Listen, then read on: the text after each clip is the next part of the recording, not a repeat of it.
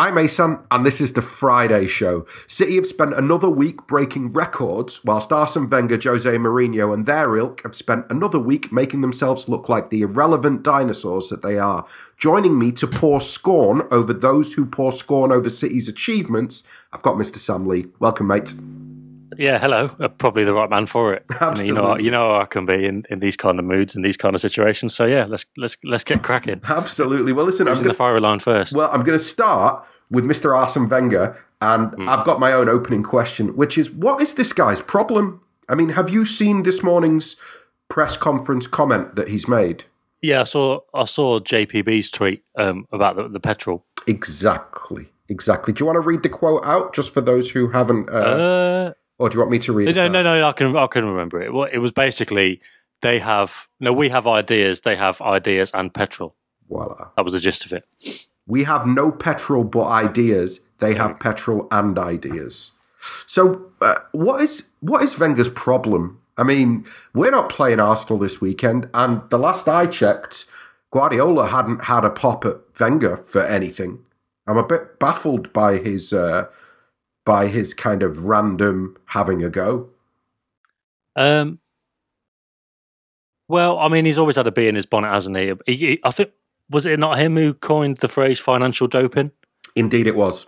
Um, so I mean, he's always had a bee in his bonnet about that, and I think um, it's probably born out of that. But I mean, the the thing that my my point of view on this is, I mean, the, well, the other thing with Wenger is he won't be happy about the fact that he thought they could just shrug off City's interest in in Alexis Sanchez and everything would carry on as normal, and clearly it hasn't. So he's probably annoyed about that as well. Um, and he reckons Sterling dived as well in the last game, so he's probably bitter about that as well. But my take on the whole City money thing is, well, especially Wenger's comment, and the comments seem to have come out more and more in the last week about how you know it, it all seems to have gone back to the takeover in 2008. Yeah, And it's like, well, City, you've spent the last eight or nine years not breaking records, not dominating English football, you know, not being the best team in the country. exactly. Um, you, if if City had have broken the win record, you know, 15 consecutive wins immediately after the takeover, then you know I could I could see there I could see there being more of an argument to that. And I mean, yeah, obviously City wouldn't be in this position position were it not for the takeover. I think that's something that everyone will accept. But I just think that now they're they're use they're using the funds in a in a way that actually you know is is is working.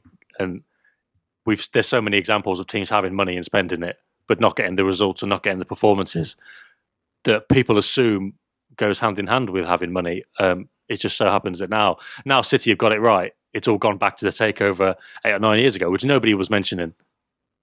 You know when city haven't been winning the league or you know were going out of the FA Cup in the last few years it's just it just seems like a convenient thing to bring up now. And as you say at the start it just seems like it's just a way of kind of playing down City's achievements. Yeah.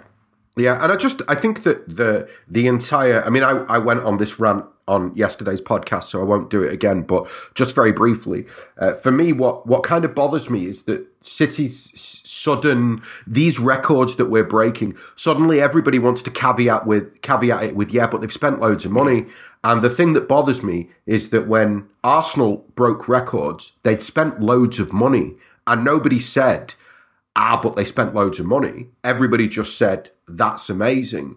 And it feels like, yeah, I mean, to me, it just feels like there's this weird kind of double standard where everybody, with the, with the exception of Leicester, everybody who's won the Premier League, everybody who's broken Premier League records has spent an awful lot of money to do it. It's just the way it goes. You, you have to do that to to achieve those things. So to caveat City's achievements with the money thing, whereas to not do it with anybody else, yeah, it's just a double standard, and and it it bothers me. But anyway, Yeah, and I think the main difference is City aren't just top. City are absolutely smashing it, and that's not just because of money. That's because of Guardiola, basically. Because you because you could spend all this money and you could have the same squad, but there's no guarantees they'd be playing the same football. They wouldn't be playing the same football. They probably wouldn't be 11 points clear. Exactly, exactly, and that's why you know. I mean, I had a I, I had a, a discussion with uh, with Sachin Nakrani from the from the Guardian yesterday, and that's more or less what I was saying to him that he he I said to him the money's irrelevant, and he immediately started kind of you know becoming very sort of uh, I guess yeah, just very emotional about the fact that well, you can't have like you know you can't say money's not relevant because you got Kyle Walker on the bench and he cost fifty million. It's like no, no, you don't get it. The money's irrelevant to what Guardiola is achieving right now because our squad was worth hundreds of millions two years ago when Pellegrini w- was was running it and we weren't yeah. breaking records then. So talking specifically about what's going on right now, it's not about the money, the the current achievements, the current style of play. What's happening is not a money thing it's a Guardiola thing. And I think for a lot of people, they want it to be a money thing because the alternative is that they've got to give Pep the credit that he deserves. Uh, anyway, next opening question is from AK93 City, and he asks Is a left back as pressing as a centre back in January? Uh, no. Just because I, when I asked the other week, they said centre back's the priority. Okay. Um, but well, the, the thing is, what I was told after this it was after the Shakhtar game. I'd have mentioned it on here. Uh, the first Shakhtar game, yeah, um, was in January. They want, and this was yeah, this was the week Mendy got injured. They, they want a left back, a centre back, and Alexis. Um, but I mean, it, I think the Alexis plans.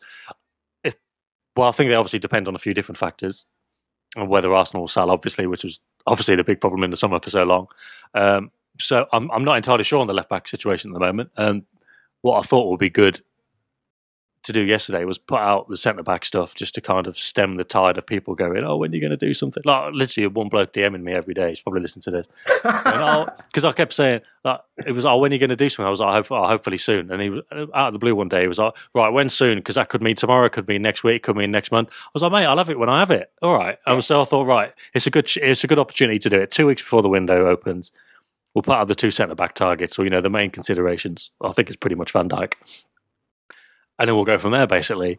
Um, but obviously there, there is no respite, is there? And as soon as you put one one piece of information up, it's what about the next one? What about the next one? So yeah, I'm trying to find out about the left back, okay. and I would assume that what what they're weighing up with Van Dijk is Van Dijk and Martinez. It's Van Dijk can come in straight away, they think, and plug all the gaps, and they're not sure if Martinez will adapt so quickly. But I wouldn't be surprised if they don't mind so much with a left back, and if they can get one, um, they can get one who who is a bit more junior and maybe would take a bit of the time to adapt and just have a body there mm. because it's a bit of an awkward situation really because when Mendy comes back, the guy's kind of going to know that he's not going to play an awful lot. Yeah, and, and also if you do spend the money to get Van Dijk, we don't know exactly how much it's going to be. Then there won't be so much money for a left back. But I do think a left back's in consideration. But to answer the original question, um, as far as City are concerned, then the centre back is the priority this month or next month. Okay. Do you think that? Um, do you think that Delph's kind of adaptation to that role has made a left back? Do you, I guess what I'm trying to get at is, do you think that maybe two months ago, when Mendy goes down, mm. everybody goes left back as an immediate January priority, and that yeah, well, I think I, I think now you don't need a great left back; you just need a body, basically, because I mean, Delph's done well to get this get this far. You know, like I don't think he's gone through a period of fitness this long in his time at City, or indeed in his last couple of years at Villa. So he's done well to get this far. And I think, yeah, the main consideration now is probably get another body in or somebody who can play left back. Um, and yeah, two months ago it was probably we're really going to need somebody who can who can do a really good job. But obviously they found that, and yeah, now they probably just need a body. Okay, cool. Um, well, look, towards the end of the podcast, we'll uh, we'll come back to transfers and we can have a little chat about Van Dijk. Um, but I want to get into. I want to start. I mean, it's been another long week, uh, and there's so much that has happened in City World. Um, before we get into Swansea, I'm sorry I didn't put this on the agenda, but I uh, just want to ask you very briefly. Uh, I read this morning Mourinho's been asked to clarify comments that he made before the derby. Um, yeah. Is that that feels a little oddly late, if that makes sense? In that that that press conference he did last Thursday or Friday, th- those comments have been around for eight days, and it feels like it's taken a week for the FA to go. You've got to explain those. Do you think he'll end up being charged? Um, I, saw somebody tweet that they expect him to get a warning, uh, but I don't know how many. I don't know how many. Say exactly. I don't know how many separate warnings he's on. Maybe it's for. I mean, maybe one's for like touchline behaviour, and then there's another one for press conference behaviour. But yeah, I mean, if it is a warning, then you think it is a bit odd because, or maybe the the other warnings have expired. But, or I, am sure he has like sus, like suspended bans or whatever, or he's had bans, or you know, he's had like a two match touchline ban with one with one match suspended or something. I don't know, but uh, yeah, we'll have to see. I, I, don't know why it's so late. I mean, maybe I'm trying to think of the precedent. I'm trying to remember how long it's taken the FA in the past, and I can't think of any examples off the top of my head, to be honest. Yeah, no, it just feels a bit. It just feels a little, uh, a little tardy to be uh, uh, to be charging him or asking him to clarify a comment seven or eight days after he made it. And the reason that I kind of asked you the question is because actually, I I've got a sneaking suspicion that when City have been asked to clarify what's happened in the tunnel at Old Trafford, somebody has gone. Are you not going to ask Mourinho about calling your, you know, calling the integrity of your officials into question again, which is more or less what he did. He said that City players dive, and he said that City get decisions that that other clubs don't get, and that's you know, no matter how clever he tried to be about that comment, it was strange, and I'm glad that that somebody's going to take him to task on that. Um, okay, let's look back at Swansea. Thoughts on the performance, Sam? Uh, they were they were really good without being really good. You know, they weren't anywhere near the top of their game. Mm um, but still very slick. Um, you know, a couple of a couple of times where like moves broke down, counter attacks and stuff. But yeah, they were they were they were slick and got the job done. And I mean, it, it is fair to say that Swansea were terrible. Like they didn't do anything. Like they, they didn't they didn't sit deep and defend. You know, to frustrate City. They didn't put any passes together. They couldn't. They didn't slash couldn't counter attack. Um, so it was one of those where they were terrible, but City were good. And you know, they had openings that that you know I'm sure they'd have been delighted to exploit because the the first three two one Premier League wins there wasn't much space to exploit, was there? Against United, there was, and they were a little bit sloppy. Um, so I'm sure they'd have been delighted to get a bit more space on Wednesday night. And that yeah, more often than not, they they took advantage of it. And there's some great individual performances as well, Silva in particular. David Silva. Bernardo was good as well, but David Silva was like excellent. Yeah. Before we talk about Silva, do you I, you know what? Having reflected upon it, I think we, I think we played better against Swansea than we did against United. Um,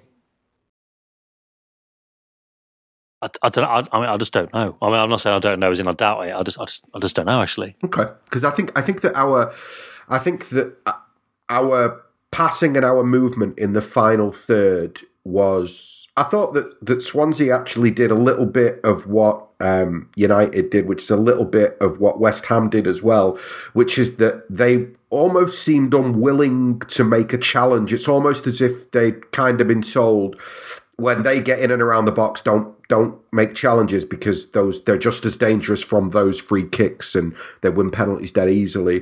Um, mm. Where and I felt that against Swansea, yeah, I just felt the tempo and the passing was uh, was better than it was uh, against United. Um, related to that, I saw that you tweeted something about Arteta coming in after the warm up and saying something to Pep about the warm up at Swansea. What was that? Yeah, Guardiola just said in his press conference afterwards that Arteta came in and said the, warm up was really good. I can't remember the exact thing he said now. Was it? So I can't. Remember, I can't remember if it was kind of the the Pep hyperbole best warm up I've ever seen from Arteta. Um, let me just have a quick look. uh, Mikel Arteta came in after the warm up and said, "You cannot imagine how good they did the warm up." So yeah, there you go. Wow. Okay. It's just they're, they're just kind of smashing everything at the moment, aren't they? They turn up, they warm up really well, they win games, and then they enjoy themselves afterwards. So they must be loving it at the moment. Mm. Do you think that that's where I'm going to go off on a tangent here, Sam, because I'd like your opinion on this. Do you think that's where Pep's magic lies? Do you think that outside of all of the coaching and all of the tactical stuff, the actual stardust that makes Guardiola different from everybody else is that for whatever reason, for Guardiola, play the, the mentality seems to get stronger with each passing game. Does that make sense? What what I'm what I'm getting at here? That there's like a there's a mental step that players take for Guardiola that you feel that they almost wouldn't wouldn't or couldn't take for anybody else?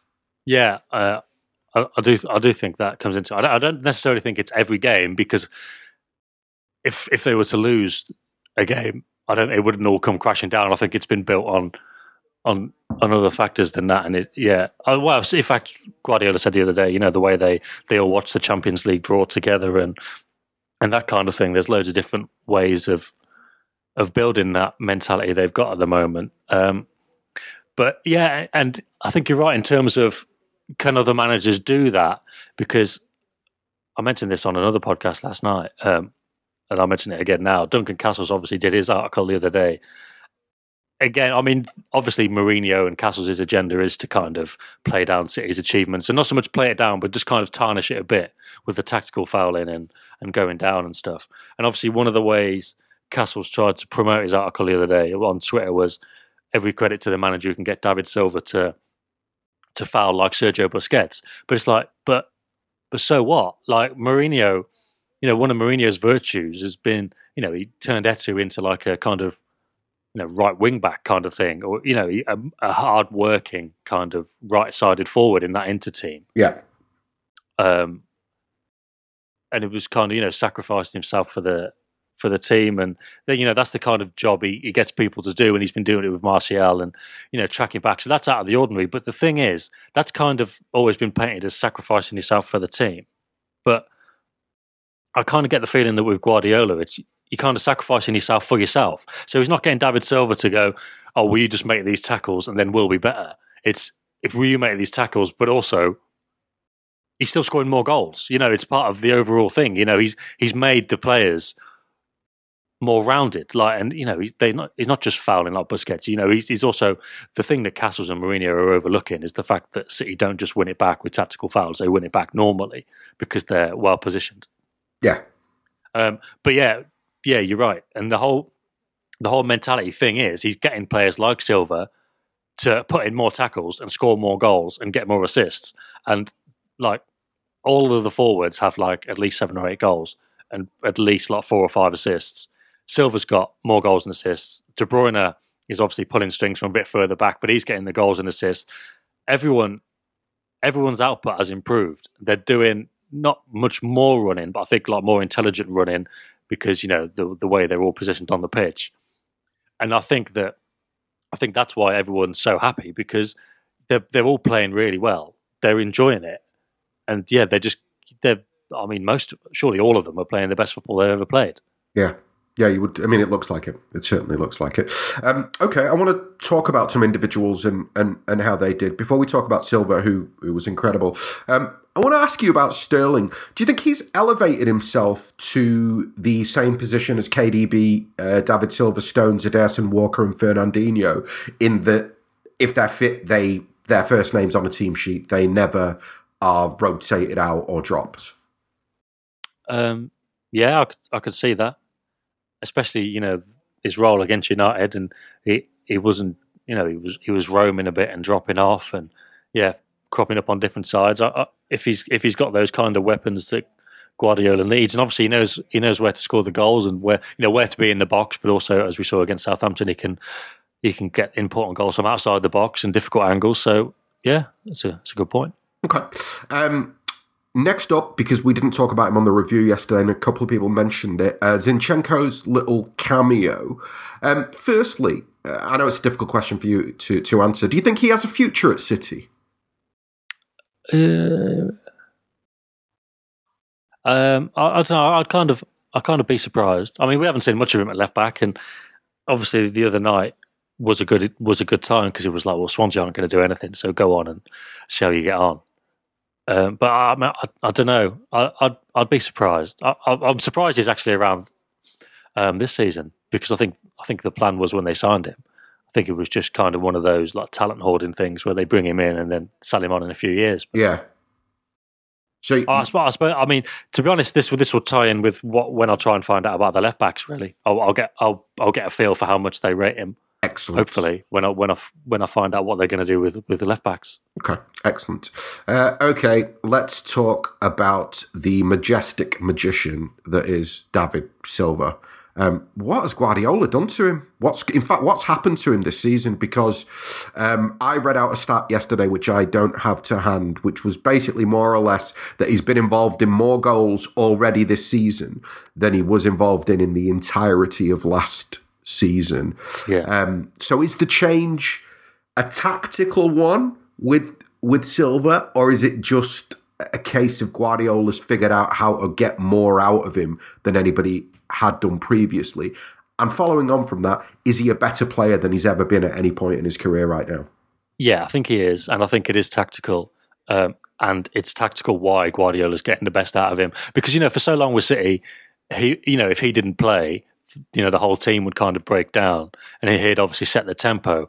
But I think what they've got now is you know David Silva's not the main factor in that team. Yeah, you know the the main factor for a City team is the whole shape and the players the players knowing where to be and uh, when to be there and being technically good enough to carry that out. So I think Guardiola's tactic this year, well, in fact, he said it himself earlier in the season, was when Mendy was fit and he played a front three, they were basically three number nines to get in the box.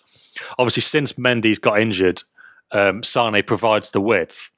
And it seems to me that David Silva's normally the one on the left touch line, getting to the byline and cutting the ball back, and there's normally two or three players in the box. So I think what Guardiola's worked on, having missed so many chances last year, is just getting the team as close to the goal as possible so they can't miss. And that ties into what I said earlier about all of the forwards having at least seven or eight goals and all of them having assists as well because they've all got so close. And David Silva is, you know, the most, well, he's the furthest forward of him and De Bruyne. So he's in the box more he's the one who gets in behind and cuts the ball back. So I think that's why he's got more assists. And then, you know, often, as we saw the other night, there's a bit of a shift. So I think his second goal the other night, Sterling was Sterling was the one who was slightly wider of him. So Sterling got to the byline and cut it back, and Silva was there for the for the little dink finish. So I think the main reason is yeah, Guardiola has worked out a way to get his you know, his talented attacking players so close to the goal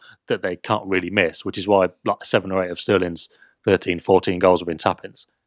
And as a result of that, yeah, the, the system is the most important thing now. Silva's not, but as a result of that, you know, everyone else is performing really well. Um, Silva's performing even better because – yeah, you know, he's got more numbers to put up because if he passes to someone, chances are they're going to be five yards out and they can tap it in, or he's five yards out and he can knock it in himself. So I think that's why his numbers have gone up. I think that's why his influence has gone up. And yeah, you've got a quality player who knows exactly what Guardiola wants. And as we've seen from Barca and Bayern, you know, what Guardiola wants is good and it works.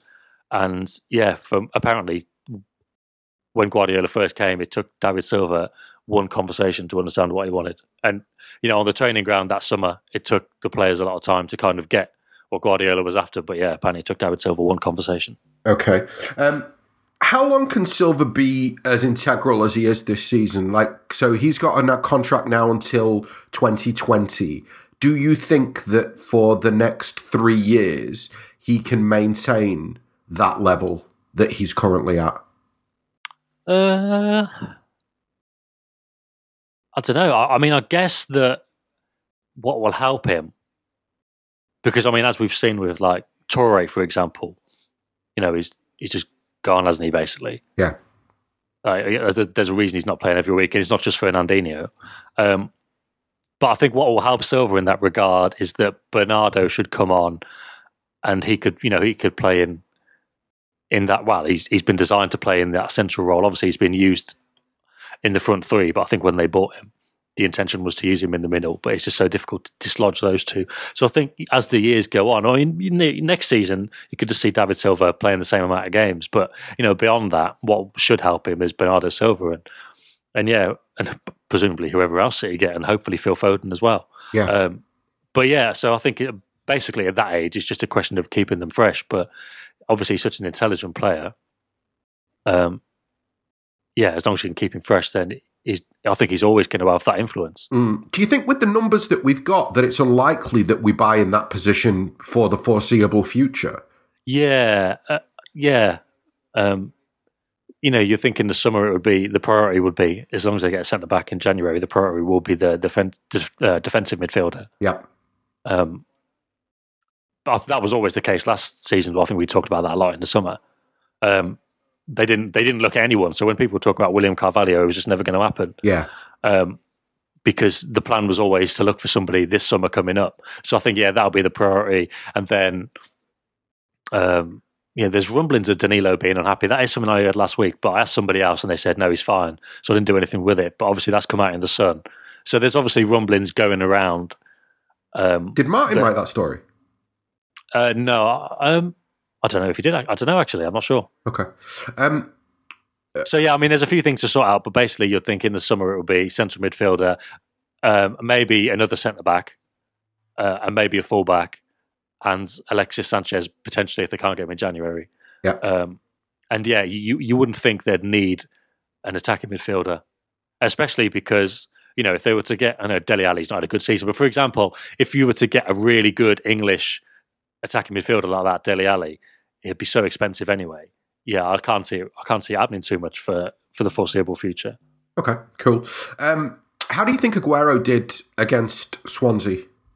I thought he looked really hungry. Didn't and he? that goal he ended up scoring at the end, he was honestly he tried that about four or five times before. Yep. And I was gonna I was gonna tweet early on. I was like, he's gonna score one of them goals tonight, you know, where he just kind of like the the Watford game, exactly. um, his hat trick, where he wriggles round, round people and puts it in the far corner because he was just trying it all night, and obviously he got there in the end.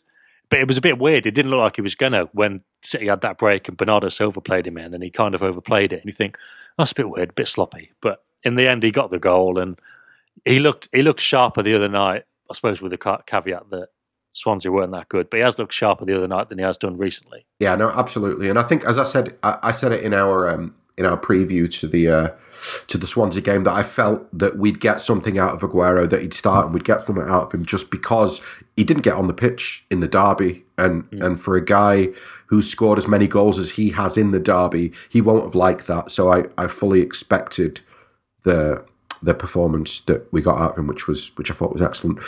Uh, okay, anything else on Swansea you want to talk about, or should we uh, cast our eye forward to Spurs a little bit? Uh, yeah, let's look at Spurs. Okay, excellent. If I think if I remember anything interesting about Swansea, oh, the music afterwards. Oh yes, uh, was that the music? Was that City's music that I could hear in the dressing room uh, in the press conference that Guardiola gave? Yeah, it would have been. Yeah, that's the that, honestly that's the fourth game. That's the fourth City game I've been to at Swansea since I started doing this job, and I've not heard it before. Right. Um, and you know, people like journalists said at half time or something they could hear the music before the game, and I was like, oh yeah, all right. But then afterwards, I could hear music. I was like, is that what you're on about? They went, yeah.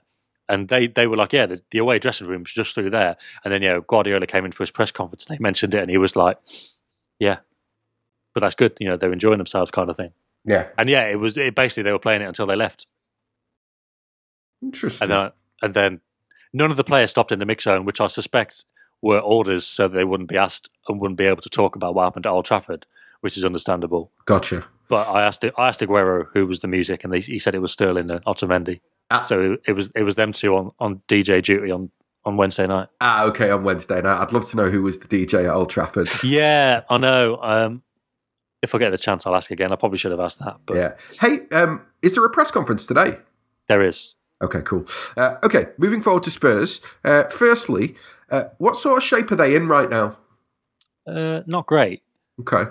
We know when City were probably in the middle of this run, like seven or eight wins in, and obviously still unbeaten. And uh, and to be fair, that was a run that was all competitions as well, weren't it? The Yeah. winning run. So, and it was kind of like right, the only team I can see beating City on paper in the Premier League. You know, City will lose at some point, I'm sure. Um, but I don't know who against. It's just going to be a weird result. But the only team I can see them losing to on paper a few weeks ago was Spurs. Mm. But Spurs aren't quite as as slick an operation as they have been recently. And even then, you know, Napoli and Spurs don't play exactly the same type of game, but it's not as if you go and put City under pressure and you know try and work you know work your way out from the back and try and score goals. It's not as if that's the only way that you can you can beat them because we've seen that with Napoli. So Yeah. so yeah, um, I think with Spurs, it's it's a game that City can win now because they've not been in great shape recently. Um, I wanted to ask you in particular about Son because I feel as though obviously uh, Harry Kane and Dele Alli in general are the danger men or is kind of perceived as the danger men for Spurs. Um, but for me, I think that Son carries the characteristics that I think might be more problematic for City. I think because of the because of how high our defensive line is generally, and particularly will be at home. Um, I think with Kane and Alli, there's not quite enough pace to really trouble us. Um, whereas Son is a very very different kind of threat. Would you go along with that? Yeah, I suppose he he just can't. He has well in recent weeks. He has added a new dimension to their game, um, and yeah, he, he he can you know, he was he was quite troublesome for City at the Etihad earlier in the year, wasn't he? When Yeah. it was that two two draw, but City should have won. Uh, but it's just all of these things at the moment. You got all these little factors and little areas of concern. You know, the set pieces at United last week or whatever, the, or the pace on the break of Martial. But I think still the main factor in in all of these games is the fact that City are good and their preparations, you know, stop. You know, generally stop the other team's strengths. So, yeah, Son is a danger danger man for Spurs, but I still I, I don't know how they're going to do it. But I'm certain Guardiola will find a, a a plan to do it, and if that plan is executed throughout the 90 minutes, then I'm sure they'll be all right. And even if it's not, you know, Son might score once, but you'd still kind of back City to. Yeah. Do you think do it. that? Do you think that Spurs will give us more of a game in the sense that they'll want to play a little bit more than uh, we've seen in recent weeks from United, from some of the other relegation threatened teams that we've played? Yeah, yeah, de- they'll def- definitely be make more of a game of it. But like I say, that's it's that shouldn't really be something that'll worry City now because if it hadn't been for those Napoli games, you'd think, oh, that'd be interesting to see how they get on. Because you know, obviously the Chelsea game, Chelsea didn't really go for it, did they? And obviously United didn't. Um, but yeah, I think having seen the Napoli game and especially playing that game away from home at Napoli, barring the first twenty minutes, which may be a bit of a concern for City, you know, making sure they start quickly as well because they haven't always done that at the Etihad. Um, but yeah, you know, I, I just think it'll offer City more spaces to exploit, and Okay. you know, against Swansea they did that better than they did at Old Trafford, so there sh- there should be plenty of opportunities for City there. Okay. Um, Alderweireld is out until February with uh, what sounds like a pretty nasty injury. Yeah, hamstring. There's loads of weird long term hamstring injuries these days, like Pogba Yeah. and Dembele and. Uh, um, Barkley as well. Barkley's been out for like six months with a hamstring injury. I don't know what's going on. I wonder if it's personal trainers. Yeah, I wonder. And that scar on the back of Barkley's Yeah, leg looks rank. nasty, mate. Um, firstly, how's Davinson Sanchez done? banned. He, well, he's banned anyway. Um, Oh, is been- he? Yeah, he's been good. He, he ha- he has adapted well by all accounts. But yeah, he's banned. He, got- he got sent off, didn't he? Um, can't remember who he was against, but yeah, he's banned. Oh, so at, at the back, it's going to be Vertonghen and Dia or Dyer. So not particularly quick. interesting, interesting, interesting. Um, okay, so what? What do you? How do you see that Spurs team lining up? Then I didn't realise that he was banned as well. So that's so that's Dier and and and Vertonghen at the back. Yeah. Um, And then yeah, so in midfield, what they've done recently is Winks and Dembele. So hell of a game for Winks to go into. oof, wow, Winks and I Dembele. mean, I, d- I mean, may, maybe they maybe they've done that because Wanyama's not fit. Um, but if maybe if he is, may, maybe they'd play him instead of Winks. But to be fair, Pochettino does trust Winks, so maybe he'll go for it. But yeah, some some some game for the lad. So yeah, Wow. basically that basically that's how it's been working. So um, the fullbacks kind of chop and change. You don't know if it's going to be Rose or or Davies or Trippier or Aurier. But the centre backs in the last couple of games without Sanchez have been yeah Vertonghen and Dier, and in midfield it's been Winks and Dembele, and then um, Alli didn't play in midweek. It's basically been um, Eriksen, Son, and either Alli or Lamela, I think, and then obviously Kane up front. Did Alli get a rest in midweek or? Was yeah, well, this is it. He's he's not had a great he's not had a, a great season, has he? Really, he's, he's been No. a bit disappointing because I, I really like him as a player, but yeah. Yeah. he's been a bit disappointing. So I, I'm not sure whether he was you know dropped because he's not good enough or dropped to keep him fresh, but um. I don't know. Between him and Lamela, I don't know. I don't know who you. I like them both. I don't know who you go for against City. Yeah, it's interesting because I think you know. I mean, Alli's obviously a top player, but I wonder whether Lamela might cause us more problems drifting in from from wide. Yeah, Um, okay, uh, give me a. Do you think City will beat Spurs tomorrow? I do. Yeah, Okay, I'm surprised. I'll tell you something that has surprised me.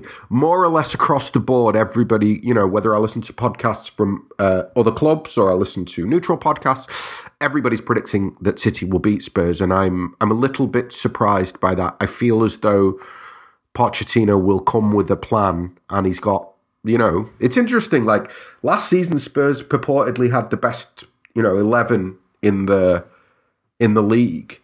Um, Yeah. And although they've struggled, you'd still think that man for man, they're one of the few teams that can probably get close to standing up for City in terms of the quality of players that they've got in position for position. So yeah, so it'll be interesting. I don't know. I, I can see them. Part of me can see them sneaking a draw, but we're at home, so at the same time, I can see City putting a, a show on. Do, yeah, I can see some- it. Be, I can see it being difficult and them having the potential to cause City problems. But I just really rate City. Basically, I've just looked actually. Spurs' last four last four Premier League away games, they drew the last one at Watford and they lost to Leicester, Arsenal, and United. Oh wow! So they've not won away in four. Interesting. Yeah. The last one was that time they battered Huddersfield, which was the same day that City beat Chelsea. So that was ages ago. Wow, that's ages ago.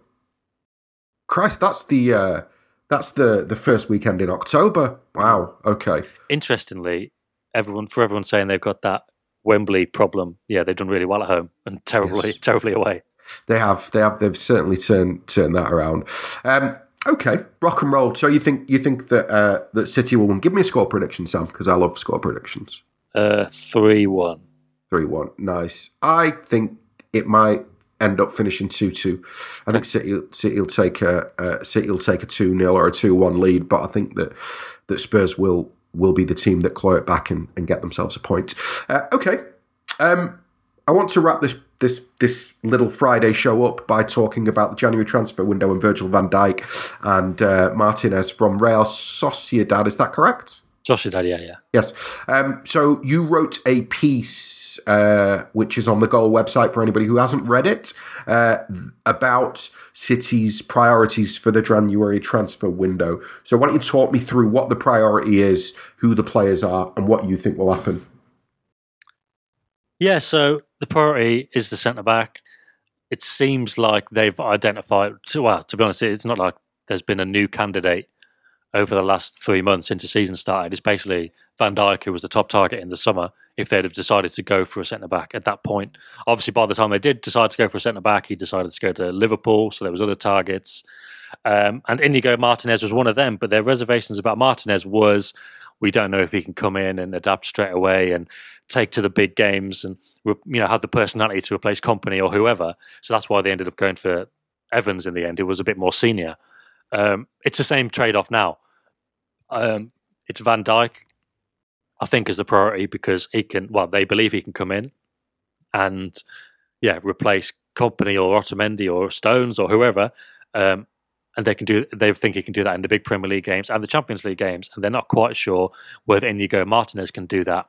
Um, so yeah, I yeah I get the vibe that Van Dijk is the preferred option of the two. But as for what I think will happen, I mean it depends on how much. You know, Southampton's stance may have softened slightly, like Arsenal's, because they know Arsenal with Alexis because they've thought, oh, we'll keep him, it'll be fine. It's not really been fine. And I think there's still a bit of bad blood between Van Dijk and Southampton. So City may be able to get him for 60. I don't know. I saw the Times did the story as well, actually, interestingly, the same one as I did. Um, I think they. Oh, put, really? I think they. Yeah, they. It was on the back page of the Times today. Okay. I think they wrote put, it?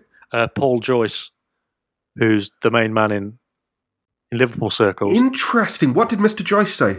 Basically the same thing. That City are joining the race for Van Dijk and Inigo Martinez is another option. He put seventy million on it.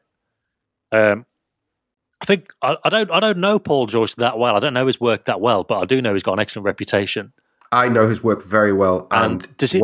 Would he not? Would he not be close to Wasserman? The Merseyside Wasserman link, and Wasserman is Van Dijk. Very close. He was the uh, journalist who wrote the story Oh, actually, I shouldn't say that because it might not have been him, but certainly when it comes to Liverpool transfers in general, he's always on the money. Mm. And in terms of the Van Dijk saga, he's always been at the forefront of yeah. it from a Liverpool point of view. So if he's saying that City are in, then and you're saying that City are in, I was going to say. Yeah, yeah, don't worry. I'm going to give you credit no, too, no, Sam. I know. If you're saying it and he's saying it, then I think we can take it to the bank that City are in for yeah. for Van Dijk. But the, the, only the only thing in terms of what I think is, yeah, it just depends on what Southampton decide to do, and the fact that if City obviously desperate for a centre back now, um, Inigo Martinez, he's got a release clause of less than thirty million pounds. So that may make him more viable towards the end of January, depending on what happens with Van Dijk. But yeah, I think their priority is Van Dijk's. Do you think that it's the kind? Do you think that the Van Dijk's transfer in January is the type of transfer that the club will not have a lot of patience for, in the sense that it's a deal that they'll either do quickly or they won't do. Um, because what I'm trying to get at here is, if you sign a player at the end of January, there's actually not that many games left. Do you know what I mean? That they can that they can potentially yeah, play exactly. in. Well, Um, well, yeah, because I mean, if they've decided now they want him, but they don't sign him to the end of January, that's six weeks. Just get on Yeah. with it, get it done. Yeah. And obviously, What- that's how City wanted to do their business. They made a, it was a bit ham-fisted in the end. It it took a long time for Walker and um, Mendy to get done, didn't it? And then Danilo came after the Alves thing went tits up, and that was it. That was the end of it. Um, Yeah. Although there was nothing throughout August, but they did want to do everything quickly, and they did make a very fast start, obviously with Ederson and Silva. So I wouldn't be surprised if they try and put this in place as soon as possible. Okay. Yeah, wouldn't surprise me either. Okay, cool. Final um, transfer related question. Um, Alexis is obviously one that whose name still keeps getting linked with City. Um, I asked Marty Perarnau the other day, and I don't think he'll mind me saying that he he thinks that City will sign him on a free uh, in the summer. Um, do you have anything that would suggest differently, i.e., that will move for him in January, or do you think it's a summer move? Um, st- I still think that you know City could could still do with him now. I know a lot of people will be saying, "Oh, they don't need him now because of the start that he's had, the start that the other the other forwards have had." But I still think if you've got an injury there to Sane, if there's yes, fair enough. Sterling did do well on the left the other night, but you start you start getting a little bit short of options. So I could still think if City can get him now, they will. But as I said earlier on, you know, it does depend on Arsenal and if if they're going to sell at any point. Um, and they might just think now they've made their bed, they're going to lie in it. And you know, so you know how stubborn Wenger is. I mean, maybe that does make sense. I heard that Wenger's, a- Wenger's agent, Alexis's agent, was going to meet with Arsenal in the first week of January to to kind of either see what, well, to see what was going on from Arsenal's point of view, and also tell them what was going on from Alexis's point of view. Um, but that's the the latest thing I've heard about it. Um, I'm sure if City could get him in January, they will. But presumably, it, if it's like the summer for most of the summer, and Arsenal just say no because presumably they won't get anyone in to replace him, then yeah, the summer makes sense. Makes sense on a free. Um, And also, just the fee that Arsenal would want in January just seems, you know, it, Arsenal the type of club who they just seem so intransigent, and, and they were so intransigent in the summer, and they they messed us around so much that I don't see why City would. Like, I, I can see what you're saying about there potentially being a need, but yeah, for me, I just I feel more like I kind of go with what Marty says that uh, I don't see why City would go there in January and go through the headache of trying to convince Arsenal to sell and get into a protracted negotiation where you could end up paying 30 million, maybe even 40 million for a guy who'll come in a free on a free in in 5 months time. yeah, just the mad thing is, uh, Chris, who Chris, our Arsenal correspondent, who did a lot of good work on the Alexis stuff with me in the summer, he'd put in a feature the other day that I think this is just opinion rather than knowledge. I think, but he said Arsenal should accept bids of 15 million for Alexis in January, one five, which I thought was mental. What that they will No, I think he said that they should. Like I said, I don't know if it's based on opinion or knowledge, but that would be mad. Yeah, I don't see. I don't see that happening. I just don't see Arsenal if they weren't if they weren't going to take the money in the summer. I don't see them taking the money in January because the yeah, money exactly. will be less. exactly. So, um, yeah, okay, wonderful. Um, Sam, thank you very much. Thank you. Uh, thank you to everybody who listened. This has been our Friday show on the 9320 podcast. We will be back on the 9320 player on Monday with a review of the Spurs game. In the meantime, everybody have a lovely weekend and be safe.